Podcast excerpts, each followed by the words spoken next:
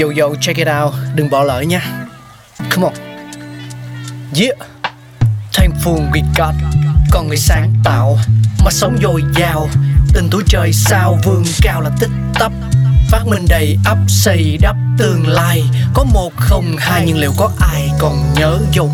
Xin được gửi lòng biết ơn vô hạn đến những con người không ngừng sáng tạo, mang đến những phát minh mới thay đổi cuộc sống. Thankful we got.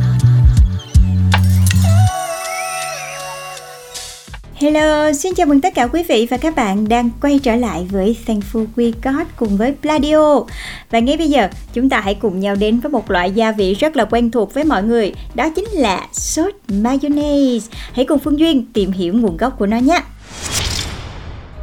Và sự thật thì đã có rất nhiều cuộc tranh luận về giá trị của sốt mayonnaise diễn ra nhiều thập kỷ trên thế giới và cho đến nay thì chúng vẫn có một địa vị không nhỏ trong làng ẩm thực. Xoay quanh chuyện nguồn gốc thì nhiều thông tin cho rằng sốt mayonnaise ra đời vào năm 1756 và được công tước người Pháp là de Richelieu thưởng thức phiên bản đầu tiên tại Minorca, Tây Ban Nha. Vào giữa những năm 1700, mayo được mang về Pháp và được gọi với cái tên là mayonnaise theo tên Mahon là một hòn đảo nơi vị công tước này đã nếm thử chúng. Việc sáng tạo ra loại gia vị này cũng rất tình cờ, nhưng nó cũng gây ra nhiều tranh cãi. Hai đất nước Pháp và Tây Ban Nha đều muốn giành lấy bản quyền của loại sốt kỳ diệu này. Chuyện là đầu bếp của vị công tước người Pháp kia không có kem để làm nước sốt nên thay thế bằng dầu ô liu. Mayonnaise như chúng ta biết ngày nay không phải là phiên bản gốc đâu.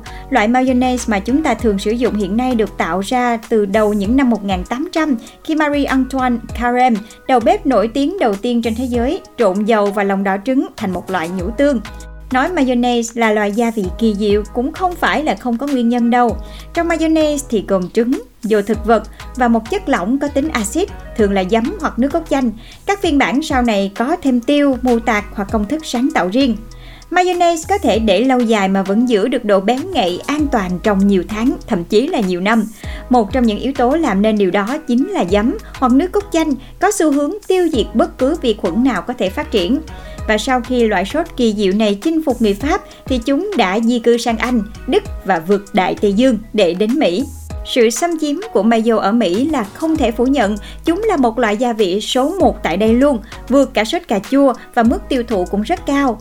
Còn nhắc đến vị trí đầu bảng thì chúng ta không thể thiếu Nga, một món salad đã rất là nổi tiếng và trứ danh đó là salad Nga. Hay Nhật Bản, mayo sẽ được phủ lên trên món bánh bạch tuộc takoyaki và rất nhiều nơi trên thế giới.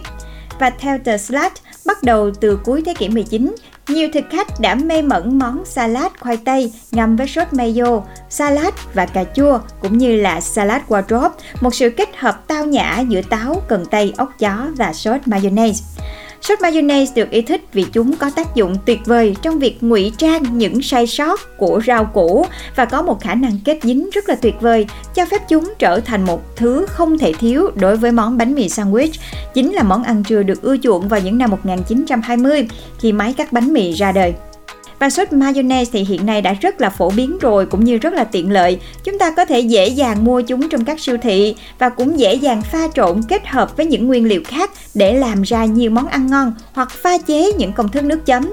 Từ công thức cơ bản, các nhà sản xuất cũng đã sáng tạo ra thương hiệu cho riêng mình, từ sự tăng giảm các thành phần để có thể phù hợp với đa dạng khẩu vị của thực khách. Và chắc chắn là các bạn cũng yêu thích sốt mayonnaise giống như Phương Duyên đúng không ạ? À? Các bạn nghĩ sao về điều này? Hãy chia sẻ lại cho Pladio cũng như là Thankful We Got nha. Hẹn gặp lại các bạn trong những tập tiếp theo. Oh, Pladio!